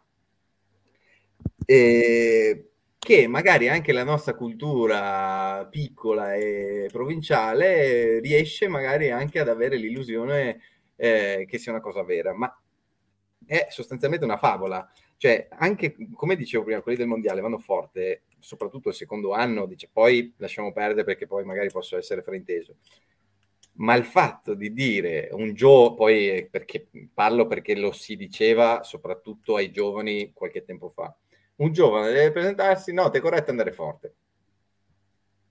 È una favola, eh, è uno dei tanti motivi di eh, accusa che è stato mosso verso la, anche forse la mia generazione di giovani, eh, fortunatamente che, che, ha avuto un valore fin là, ma mh, mm, bisogna lavorare, su, per quello prima mh, mm, puntavo il fatto sull'esperienza, perché eh, la vulgata che parla di presentarsi col foglio bianco, andare forte, nel senso non andare forte, vincere, è una favola.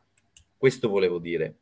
E, però ehm, sento, ho sentito, eh, adesso ne sento molto meno perché sono più fuori, ma ho sentito tanta gente dell'ambiente sproloquiare del fatto che un giovane bisogna presentarsi, fare due passaggi e vincere le gare. Questo era un po' quello che volevo sottolineare. Non, no, so allora... non, so se l'ho toccata troppo forte, ma non mi sembra.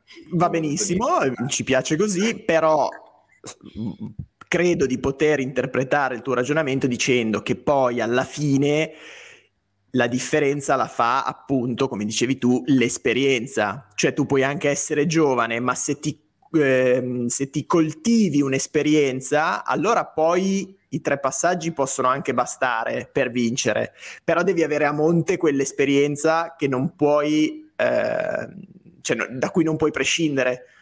Eh, esatto, ma mh, mm, appunto, ma anche solo per il livello nazionale, che il livello nazionale comunque è altissimo.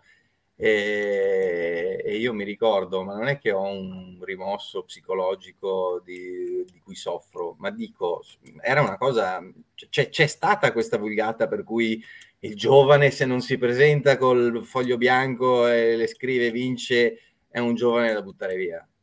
E, e, e purtroppo nella, nel nostro ambiente culturalmente di bassissimo livello passano anche questi messaggi che, che sono fuorvianti, sono de, demotivanti e, e, che sono fuori di ogni logica, di ogni prospettiva per chi vuole intraprendere un percorso sportivo che sia serio. Quindi a un certo punto bisogna dire anche la verità eh, e la verità è che se poi diventi professionista, cioè uno dopo due o tre anni se un pilota è di talento e ha sviluppato un sistema di note eh, strutturato, de- può e gli si può chiedere di andare forte col foglio bianco al lunedì e la scrittura durante le ricognizioni. Però bisogna anche un po' uscire da questa favola. Io non so adesso se si è usciti, non so adesso come sia il, il mood in Italia da questo punto di vista però bisogna un po' uscire da questa favola che bisogna presentarsi due passaggi e andare forte. È vero che c'è chi lo fa ed è vero che, che si può fare, però mh, mm, bisogna anche un po', secondo me, mh, mm, regolarsi da un punto di vista di aspettative e anche di, di, di metodo proprio. Sono... Non, volevo, non, volevo, fare lo spiegone, ma ecco, perfetto. Questo è un incontro tra passato e presente e futuro del, del realismo, cioè macchina di nuova generazione con la fanaliera analo- alogena e analogica il, il, sogno nel cassetto di Giacomo Cuniale, la macchina perfetta da ricognizione di Giacomo Assolut- Cuniale. Assolutamente, assolutamente. assolutamente sì, assolutamente. Senza tradire la Subaru muletto, ma vabbè, cioè, per gli anni 2020 assolutamente sì. Ma Giacomo, adesso faccio una domanda a, a cazzo da, da, parte. Moglie Subaru amante Toyota o moglie Toyota amante Subaru? Mamma mia, che domanda. Beh, moglie Toyota, amante Subaru, secondo me.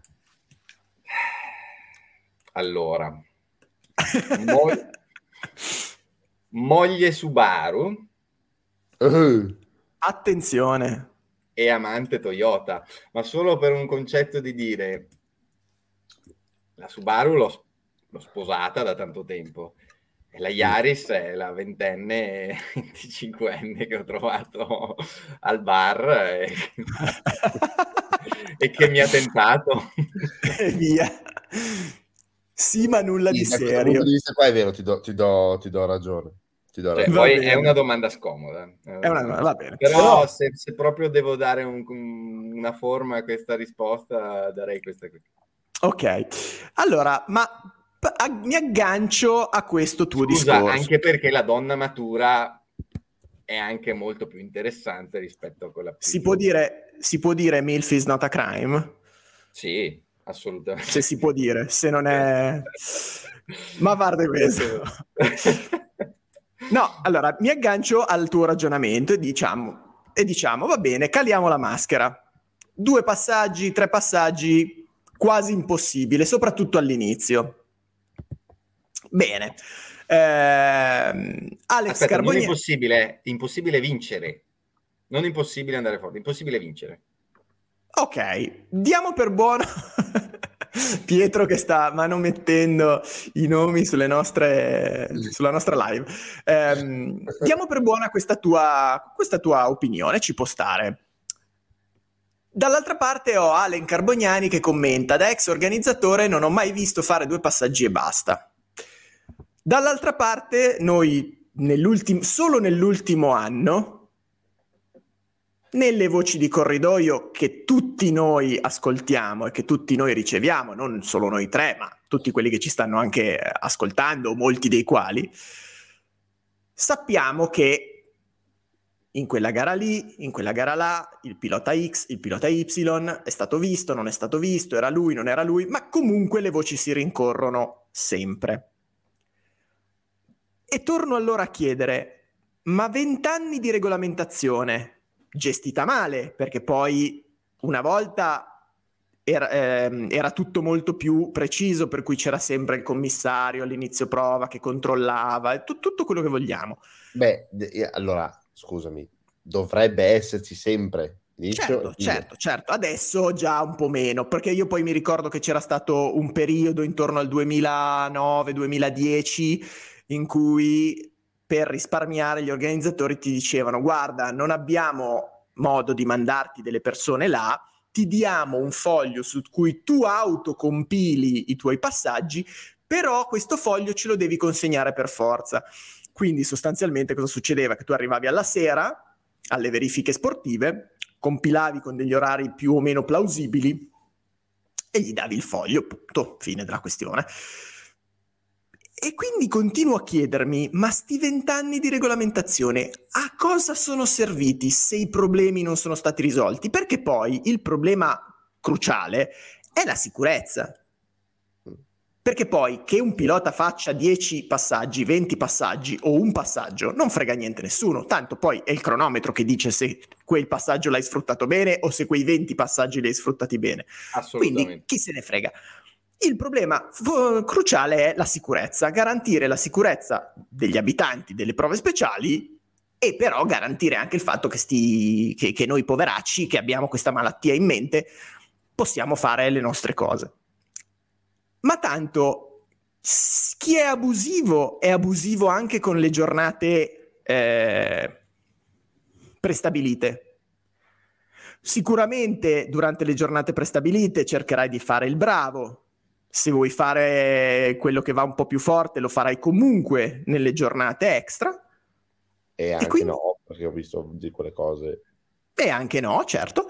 Ma allora la soluzione non è semplicemente dire fate cosa volete nella settimana prima, però, ed è qui secondo me la cosa sulla quale non si è mai lavorato abbastanza, e dire sappiate però che ci saranno molti più controlli da parte delle forze dell'ordine. Io capisco ovviamente che nel dire questo sto anche dicendo bisogna anche stringere dei rapporti di collaborazione con le forze dell'ordine che hanno già dei problemi tutti loro. Questo io sono consapevolissimo. Dico la mia, ne, poi vi lascio andare avanti. Purtroppo, eh, visto dal quel poco che ho visto dal punto di vista dell'organizzazione, a volte eh, mettere in mezzo le forze dell'ordine crea ancora più casino. Perché? Perché le forze dell'ordine non sanno che cosa stiamo facendo. Cioè, se i vigili del fuoco mi vengono a, parlare quando vengono a fare l'ispezione del percorso, mi vengono a parlare di tribune in un rally o di zona pubblico con le tribune, con le recinzioni, perché leggono il regolamento di una legge del 1900 sarcazzo e dicono, eh, ma qui non ci sono le recinzioni, eh, gelato, non ci sono, cioè, siamo in un rally, non siamo in pista. Questo per dire cosa. Eh, l'organizza- cioè, l- è, è, è, quasi impossibile fare questa cosa a meno che non venga spiegato o non vengano messe del, delle persone specifiche che possono essere forse dell'ordine, che possono essere parte dell'organizzazione, però sarebbe un ulteriore diciamo, aggravio di responsabilità da parte del, dell'organizzazione, la vedo, la vedo un pochettino complicata. Bisognerebbe dire fate le cose fate le cose, se vi becchiamo a fare stronzate, che siamo noi o che siamo cosa, voi non fate la gara, vedete, vedete voi. Ecco, però forse sti vent'anni che non sono sei mesi, sono vent'anni, virgola, cazzo. Ed è anche la il, il, um, un punto cruciale perché l'accettazione da parte del pubblico generalista rispetto ai rally passa assolutamente attraverso questa cosa qua. Cioè noi rellisti riusciamo a farci accettare dal pubblico e dalle zone che attraversiamo solo se riusciamo a risolvere in una maniera il più possibile eh, insomma valida questo problema qua. Perché non è tanto il problema del chiudere la strada il giorno della gara, anche lì poi c'è tutto un mondo, ma stiamo, stiamo alle ricognizioni. Il problema è riuscire a dire noi dobbiamo fare la nostra cosa sportiva, voi dovete vivere la vostra vita quotidiana, cerchiamo di non darci fastidio. Però, tanto più che ancora, nei commenti leggo delle cose che mi fanno pensare, ma se gli organizzatori continuano a dire per le ricognizioni autorizzate forse quel giorno lì fanno i giri stabiliti, il problema è prima delle ricognizioni ufficiali. Ed è così da tanti anni e lo so perfettamente perché ho corso anch'io, corro ogni tanto anch'io e, e allora, in prova speciale, abitavi. E, ha, e, ho abitato in prova speciale da, per tanti anni, per 35 anni della mia vita. Mi chiedo, ma allora, qual è, cioè, possiamo stabilire un punto e cioè forse stiamo sbagliando la direzione? Per esempio, tu giustamente Pietro sollevavi il problema di dire sì, ma le forze dell'ordine, cosa sanno le forze dell'ordine dei rally? Forse perché... Cosa sanno, cioè no, non voglio sminuire il no, no, no, no, ma ci sta perché se, se, sei un poliziotto, un carabiniere, un, un finanziere, non, è che devi saperlo. Esatto, non è che tu devi sapere di tutti gli sport del mondo. Ti chiamano a fare servizio, grazie e arrivederci. Ma forse in vent'anni bisognava fare delle attività di divulgazione di briefing anche per le forze dell'ordine, così che quelle forze dell'ordine ti siano di aiuto, non di ostacolo. Perché se no... Eh, stiamo facendo Fanta Motorsport. Se eh no, secondo me, scusa Damiano, mi sono perso forse un attimo, cioè tu la stai proprio proponendo come soluzione o stai solo ragionando? A metà tra le cose, cioè mi sto, sto facendo pubblicamente delle domande per dire, sta cosa possiamo arrivare a un certo punto e analizzarla e dire come sono andati sti vent'anni? Bene per, bene per alcune cose, male per delle altre, perché se c'era un problema prima, continua a esserci adesso. Sarà che forse stiamo sbagliando l'approccio e ci ostiniamo, e ci ostiniamo a, a stare su questa linea quando evidentemente o non funziona o non è applicabile in Italia o non è applicabile nel mondo. Ma infatti secondo me, eh, cioè io ti dirò una cosa assurda, secondo me aggiungere delle regole è impossibile per tutta una serie di cose e aggiungere dei controlli ancora di più perché basterebbero le regole di oggi se poi fossero contro- controllate a uh, regolare diciamo questa, questo problema.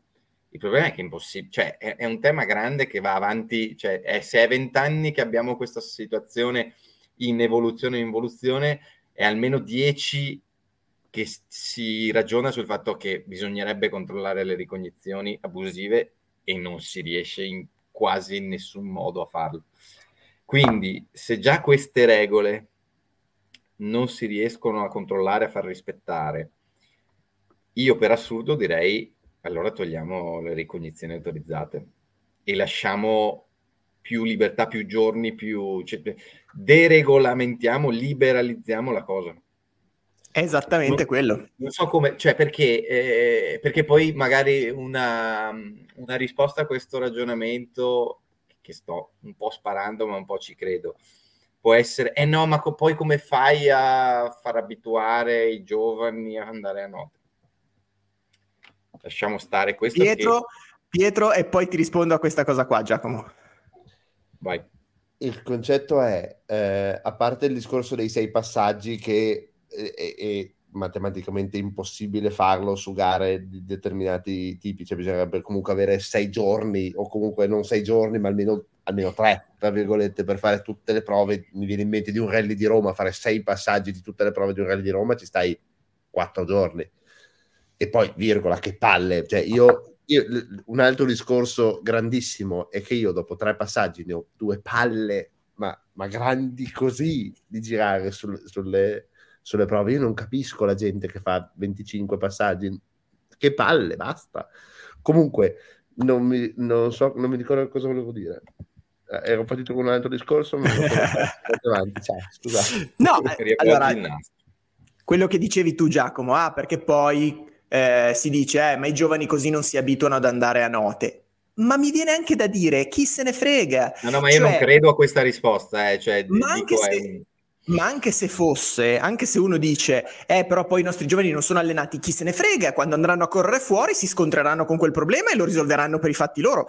Cioè, ehm, esatto. Secondo me è sbagliato la cosa di partenza, cioè come dice anche Riccardo Facci, sei passaggi, ma ci sarà quello che ti dice che ne ha bisogno di sette e ho sì, 8.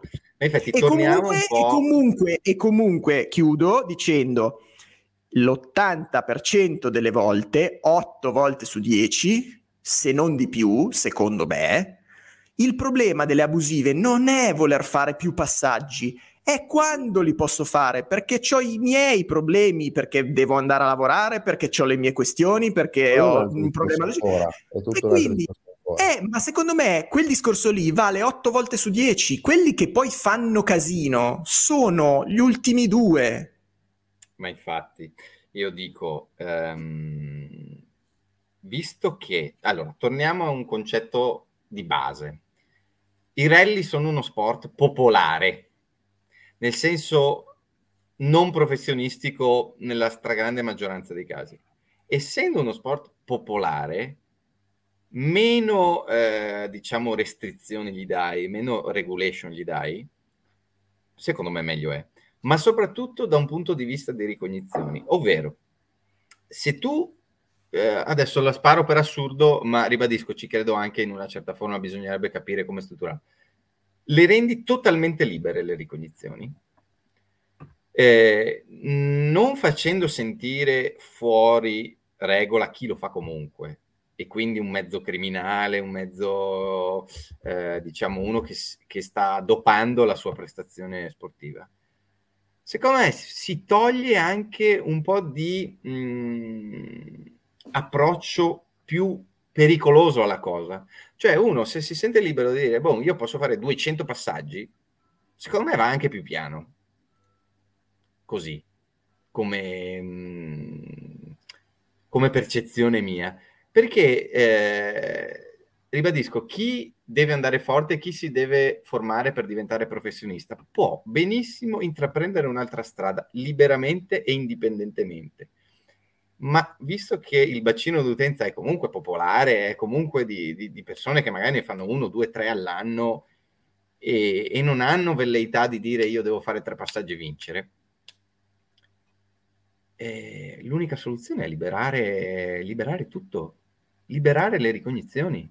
Liberare tutto e fare, non, non dico strettamente, però mh, se appunto capita che la forza dell'ordine e il chi per chi, il, quello che sta facendo gli allestimenti spara una cazzata, ti vede che fai il deficiente, tu stai ti fermi, esatto, sei esatto. obbligato a fermarti e non fai la esatto, gara, vai esatto. a casa. E se per caso, se per caso le forze Cadesse dell'ordine nei loro controlli durante l'anno, durante quello che è, trovano mm, uno, eh, ma questo è il solito problema che come fai a identificare chi poi farà la gara. Eh. Eh, però se per caso si, eh, si prende la multa uno che poi si iscrive alla gara, non eh, fa la quello gara. magari non lo fa iscrivere. Cioè, è quello il concetto. Cioè, l'unica soluzione, la vedo questa, cioè, eh, tu puoi andare a fare 100 passaggi, ma se quei 100 passaggi non sono una pubblicità negativa per i rally, una cosa pericolosa per i locali, eh, un... e tutta un'altra serie di caratteristiche negative che hanno le ricognizioni abusive, se tu lo fai senza questa roba qua, fanne 100. Fanne 2000. Tanto, fanne 2000 ma se quella volta che fai la cosa pericolosa o ti denunciano che hanno preso la targa o ti fermano i carabinieri che magari ne, nelle strade ci sono, se hai quella roba lì, non, non ti iscrivi alla gara, non, non, non sei ammesso all'iscrizione alla gara. No, no, ma assolutamente, anzi, anzi, gi- giustamente Alessandro Parodi dice, no, no, tu la gara gliela fai anche fare, però no, poi a fine gara... Lo... Scusami, quella è una cazzata proprio Alessandro, ne dici tante di cose belle, ma questa è proprio una cazzata. Perché tu ovviamente sei dal punto di vista del noleggiatore, sono no. suoi, se il pilota è deficiente, eh no. il pilota rimane deficiente. Certo, però il discorso era che dai la possibilità all'organizzatore di incassare comunque l'iscrizione e quindi doppia. No, ma gliela fai pagare l'iscrizione, cioè tu certo. l'iscrizione eh, esatto. lui la paga, poi non gliela accetti, cioè nel senso tu hai questa segnalazione, al, al momento delle verifiche si verifica in qualche modo che, che non ci siano segnalazioni, non ci siano segnalazioni e sì. eh, se ci sono segnalazioni non ti verifico. Punto. Esatto, esatto. No, ma, ma, infatti è esattamente questo il concetto. Riccardo Facci chiede, quindi se è impossibile 2000 invece si può, non è una questione di poterli fare, è questione di stabilire un numero, un numero che comunque nessuno riuscirà mai a controllare, e che sportivamente non vuole, non significa poi niente, cioè Riccardo Facci, tu hai provato anche delle gare del mondiale nella tua vita, hai fatto un Corsica, hai fatto delle cose. Se volevi ha fare un passaggio in più, chilometri, 550 km in quattro giorni, io dico sì, ho la passione, sto facendo questo mestiere, lo faccio da una vita, sono nato in una macchina da corsa, ma che palle! ma a parte quello, non grande così, che palle! Ma a parte questo, il concetto è Se lui in quel momento voleva fare un giro in più sulla prova speciale perché aveva un pezzo che non lo convinceva, faceva il giro e faceva un altro passaggio. Punto. Ma non è un problema. Cioè, n- non per questo eh, dopi la tua prestazione sportiva, quindi va bene, tanto poi alla fine se vai forte vai forte, se... anzi al contrario, se poi sei uno molto bravo che, ha, che gli bastano due o tre passaggi, ma buon per te, ci risparmi in benzina, stai via di meno e non hai tanti problemi. Se sei uno alle prime armi, magari dici guarda, piuttosto mi prendo un giorno di ferie in più, che sto sulle prove un giorno in più e mi faccio le mie cose. Tutto questo senza creare però situazioni di pericolo per le persone che sono lì. Ma è sempre rispetto alla base del discorso. Esatto. Quello. Però tutta questa cosa nasce dal chiedersi, e secondo me bisognerebbe che noi appassionati per primi e subito dopo anche chi sta sopra gli appassionati si chieda questa situazione deriva da vent'anni di queste cose qua. È la direzione giusta? Stiamo veramente facendo le cose nella maniera migliore? Oppure alla fine non è cambiato niente e allora forse a questo punto tutto sto bailame di regole le possiamo anche lanciare via? Volevo eh, aggiungere così rispondo a Marco Barzan e anche a Riccardo in parte. Noi non stiamo né incentivando a fare mille passaggi né sostenendo che abbia un valore aggiunto fare mille passaggi.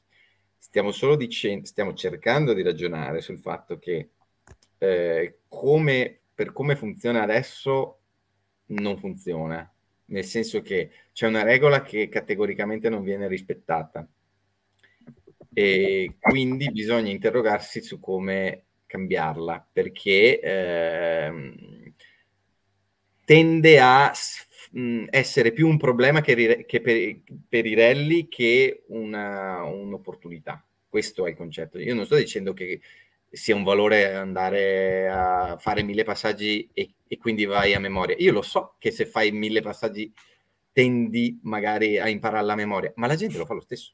Non sto dicendo che sia giusto o che sia meglio o che sia auspicabile, no.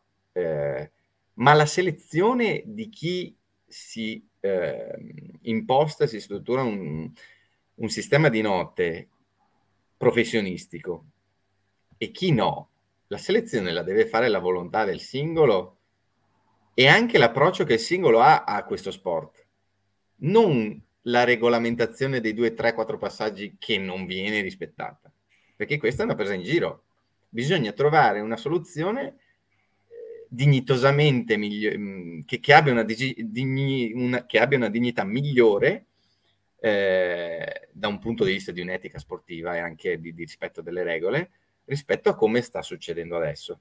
Questo diciamo, non stiamo dicendo è meglio andare a, a fare mille passaggi che è più giusto o tutta una serie di cose. Stiamo dicendo trovare una soluzione o interrogarsi perché magari questa come funziona adesso non, non funziona anche perché magari organizzatori hanno problemi per queste cose, delle gare eh, hanno problemi per queste cose, la percezione al pubblico ne risente per queste cose, cioè c'è tutto un, un corollario di eh, conseguenze a cascata delle ricognizioni abusive che, che, che, non va di certo nella direzione positiva per i rally, con tutti i problemi che hanno comunque. Ma tra l'altro io volevo anche dire una cosa.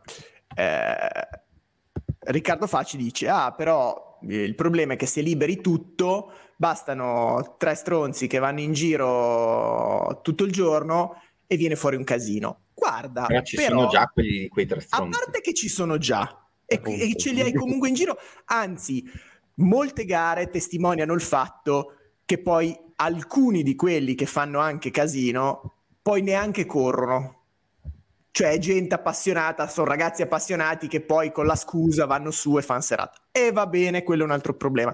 Ma segnalo anche un commento di Alan Carbognani che diceva che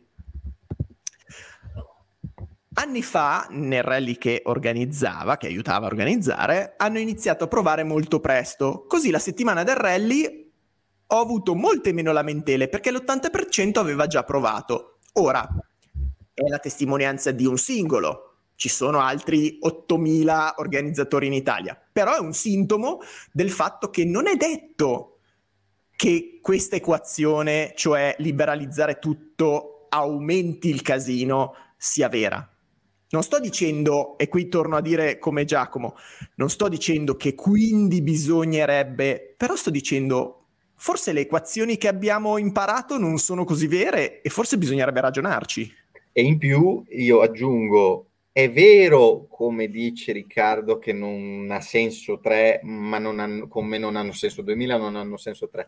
Ma se noi mettiamo 20, numero, 50, 30, e rimane lo stesso problema che di, di controllare i tre eh, delle autorizzate eh, rispetto a, a, chi va a fare le abusive, cioè eh, una, una, soluzione diciamo da tagliare la testa del toro, cioè davvero rivoluzionaria per provare, sarebbe proprio il fatto di dire liberalizzare tutto e lasciare alla uh, responsabilità del singolo equipaggio intanto di che ha il tipo di approccio da avere con, con la gara e con lo sport. E quindi se è un giovane che si faccia i, i due e tre, e se invece è uno che si fa la gara all'anno che se ne faccia anche 100. E, così da vedere se nel momento in cui uno non sta uh, non rispettando una regola, la cosa trova un, equilibrio migliore. Questo è un po' mh, quello che stiamo provando a, a proporre. Poi beh, stiamo ragionando. Eh. Pietro, e poi rispondo a un commento. No, allora il, faccio un, una divagazione. Eh, detto che poi è un altro tipo di disciplina, è un altro tipo di cosa, però forse si potrebbe imparare da questo le gare in salita non hanno limiti di ricognizioni. Qual è la differenza tra una gara in salita e una ronde? La differenza starebbe che nello sport dei rally sono, è una differenza eh, significativa sono le note. Sì, però capito, cioè ma... la presenza del navigatore in macchina. Ok, però se a uno serve fare... Cioè, a, Poi mi è chiaro che la ronde sembra una salita, cioè mi è chiaro che la ronde è un rally ma assomiglia molto a una salita. Però... Eh, un, un, un, esempio sì. esagerato per, per sì, capire. Sì. Quando io ho fatto la giornata prima delle, della gara in salita, le ricognizioni, a parte che c'era la gente che comunque andava via come deficienti, però c'era una pattuglia della stradale, una pattuglia dei carabinieri che ogni tanto si fermavano, che ogni tanto passavano. Tu, se facevi più, più o meno i cazzi tuoi, non ti diceva niente nessuno. Quello che faceva lo scemo lo fermavano e dicevo, oh, pian, perché la prossima volta ti, ti, ti, tolgo la patente. Eh, ma io la gara in salita posso farla anche senza patente? No. no. il concetto è... No, ma infatti, ma tra l'altro eh, volevo rispondere anche a un, un paio di commenti. Non è per impararle. No, no, no, ma infatti... Colgo il commento di, di Riccardo. È per dire, se nelle gare in salita lo fanno in qualche modo, sì, rompi i coglioni, però... Ma infatti eh. io aprirei, il, visto che abbiamo passato l'ora e mezza, io aprirei il dibattito anche a chi sta commentando. So come, cioè, no, ma infatti li, li, stiamo coinvolgendo proprio perché ci interessa anche avere altre, altre opinioni. Per esempio, eh, Mar Frandema dice più ricognizioni uguale più costi. Verissimo. Mai, di- mai detto il contrario e mai pensato che questa ipotetica deregolamentazione possa ridurre ah, i costi. Sì, sì, Anzi, eh. ma io come ho, come ho detto prima, se sei bravo che ti bastano tre passaggi, ci risparmi di benzina e va bene così. Se te ne servono di più, te ne serviranno di più, saranno fatti tuoi se devi fare un pieno in più, ma non, cioè, non vedo per quale motivo mettere una regola che poi chi la rispetta sta lì che dice, eh, però se avessi avuto un passaggio in più, magari quel pezzo lì, adesso mi riguardo i video perché, ok. Chi invece è bravo, gli basta un passaggio, chi se ne frega. E mi collego anche ad altri... Mh, esatto. e mi ricollego anche... Col GPS, non serve neanche avere gli ominidi a controllare. Il GPS. Tra l'altro. No, ma Al poi... radar, un GPS. Poi, tra l'altro, ehm, rispondo anche ad Alessandro Parodi che dice se uno liberalizza tutto, chi abita in zona è avvantaggiato rispetto a chi abita lontano. Ma già lo è. Ma già lo è.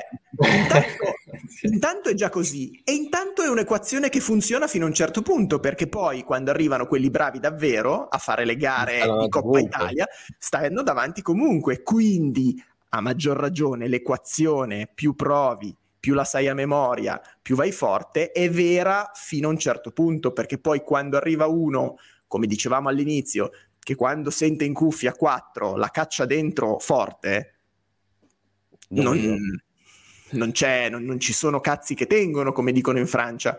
Quindi... Sì, perché mh, infatti, perché poi vorrei tirare fuori un altro tema che è un, un, un, grande tema che gira per i parchi assistenza con le regole di adesso.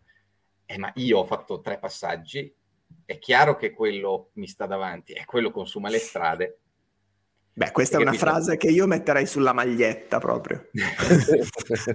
ehm... Eh, ma quello consuma le strade.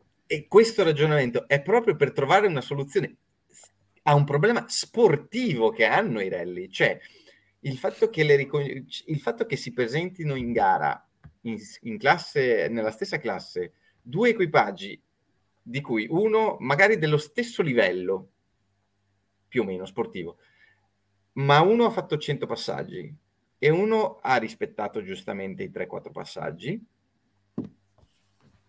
crea un problema. E giustamente magari le persone si lamentano, ma anch'io l'ho fatto. Cioè, perché io devo correre non dopato e quello corre dopato? Ma visto che questo doping non si riesce a controllare, ma non perché io dico mm, non funziona, ce lo dicono gli ultimi decenni troviamo una soluzione migliore, perché alla fine è quello poi il problema, che si che trovano tutti in gara.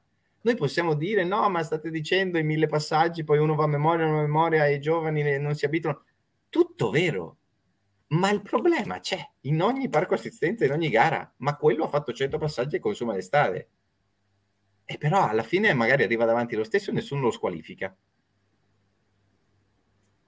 Esatto, e tra l'altro... Troviamo una soluzione a questo? E tra l'altro ribatto a Riccardo Facci che commenta chi conosce meglio va più forte, punto, a parità di talento, non mio zio contro l'Ub. Eh no, è proprio lì la differenza.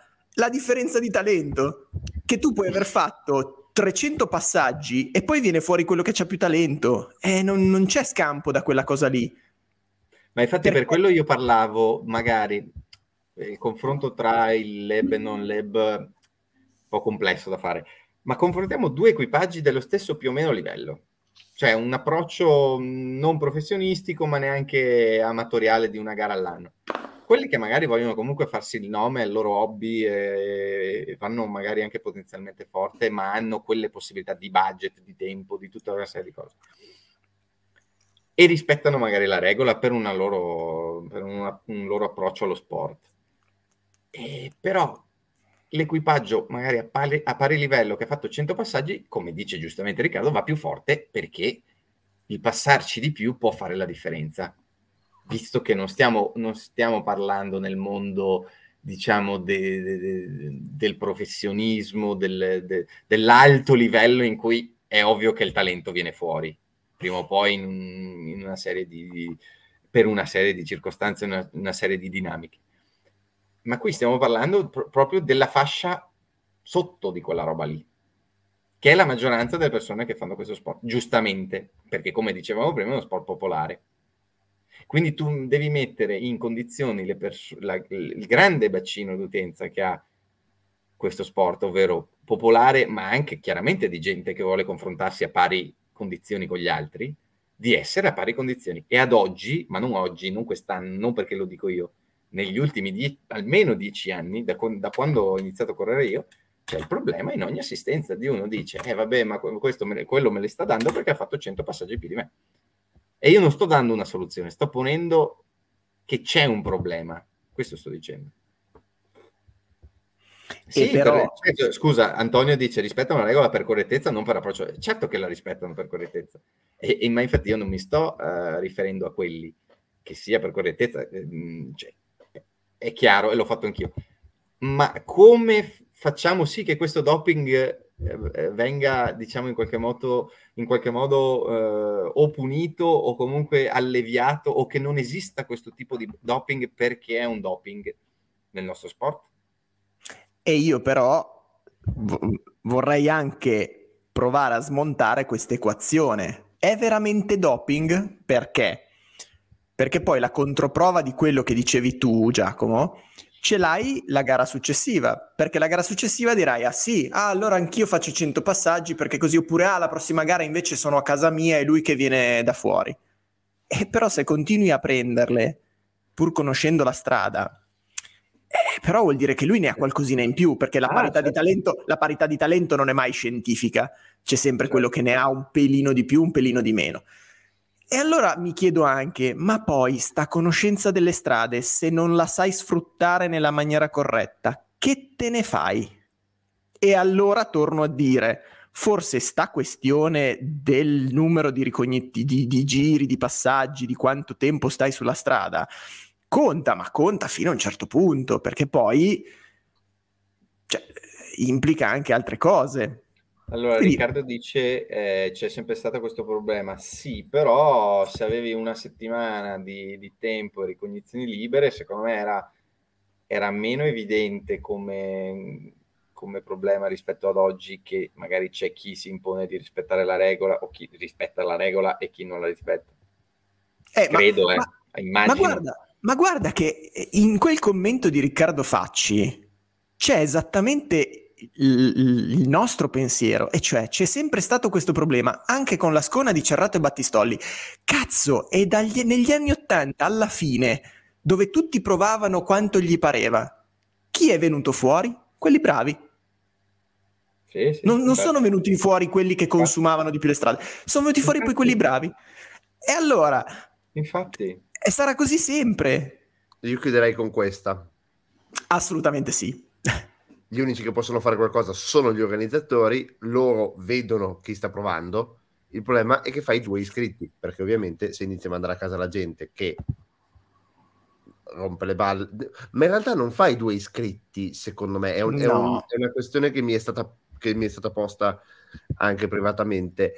Il concetto è sì, fai due iscritti, ma anche no, nel senso che se ci fosse solo un po' di rispetto da parte di tutti, ne punisci due, quei due che rompono i coglioni stanno a casa e gli altri però fanno la gara tranquillamente. Punirne due per educarne 200. 200, sì.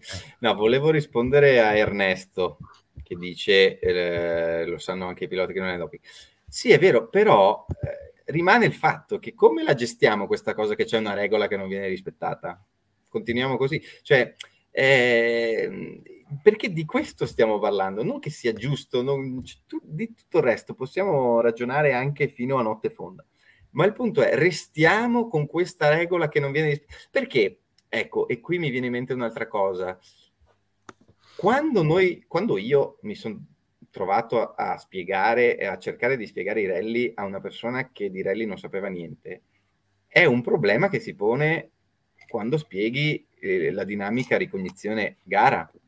Cioè, eh, ma quante volte si può fare? Ma, ma, quante volte si può passare? Ma come funzionano le ricognizioni? E lì viene fuori, cioè, eh, faccio eh, l'esempio di quando si deve spiegare a magari una persona che non, ha mai, che non sa cosa siano i rally, ma anche lì viene fuori, cioè viene fuori il fatto che sì, teoria ci sarebbe questa regola che devi fare i tre passaggi la gara il giorno prima, due giorni prima della gara, ma in realtà non viene rispettata. E già questo descrive il nostro sport come uno sport amatoriale. Del cazzo.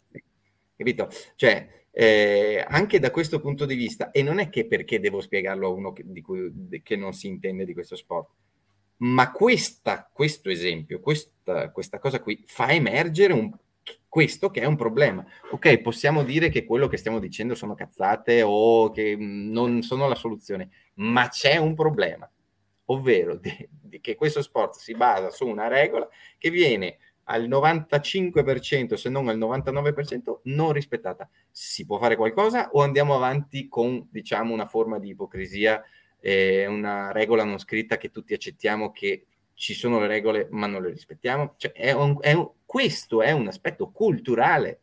Per questo dico. Signori, a voi studio, per noi è tutto. Beh, sì, è un'ora e 44 che stiamo sproloquiando su questa cosa.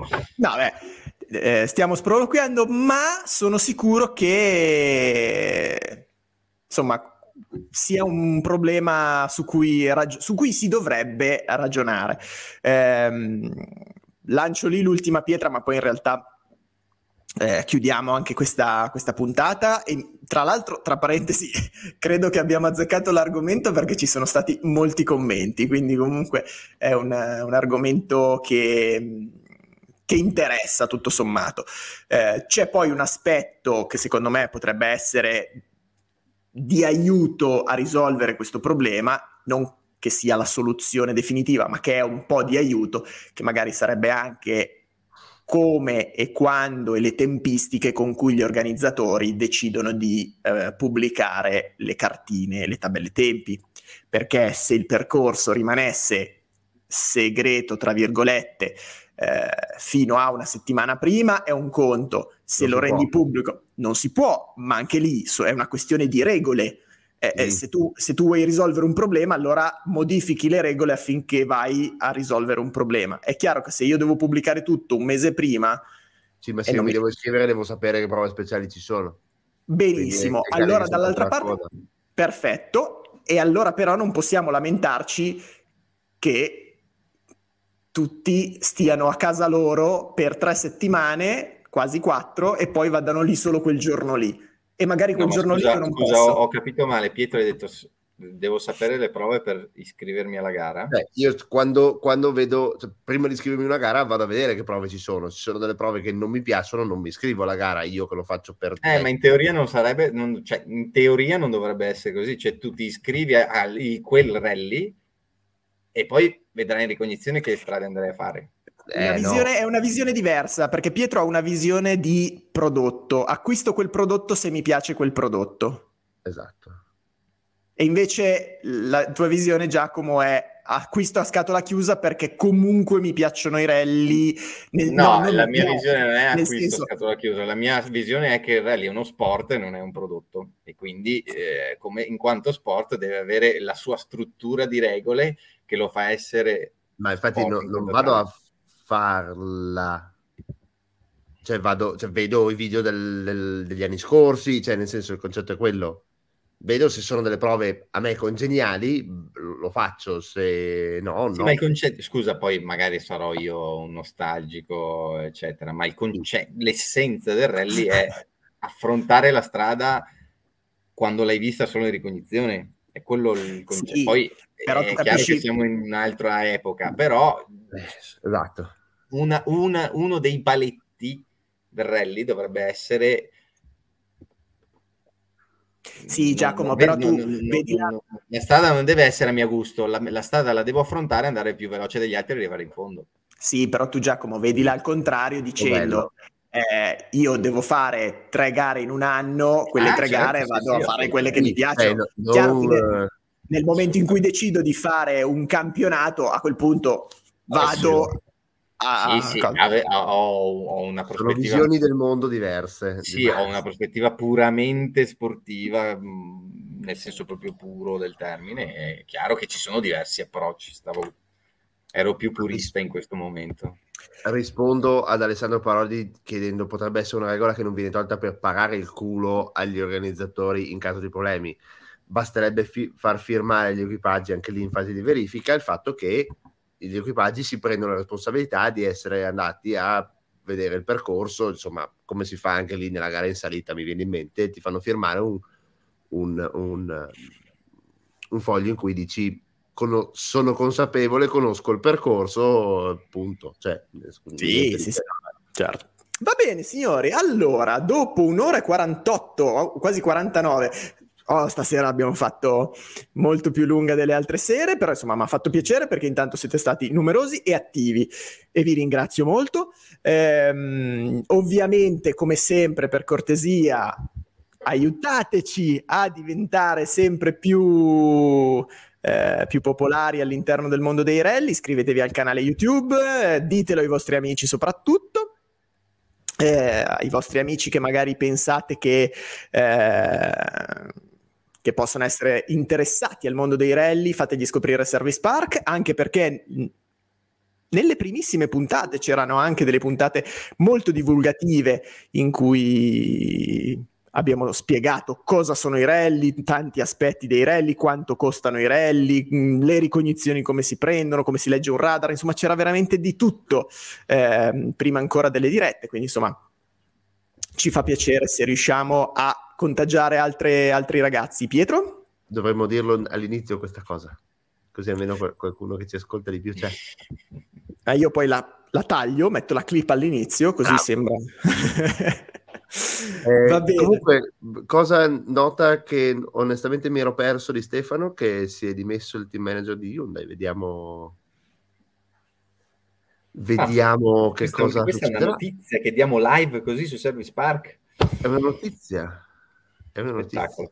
Bene. No, volevo, di- volevo, dire a Chiosa di quello che ha detto eh, Damiano che queste puntate, diciamo, di approfondimento e dibattito editoriali in cui ci siamo solo noi tre, nessun ospite, potrebbero, es- potrebbero tornare l'anno prossimo, eh, ognuna con un tema specifico che affronteremo e saremo molto felici di confrontarci anche con il pubblico.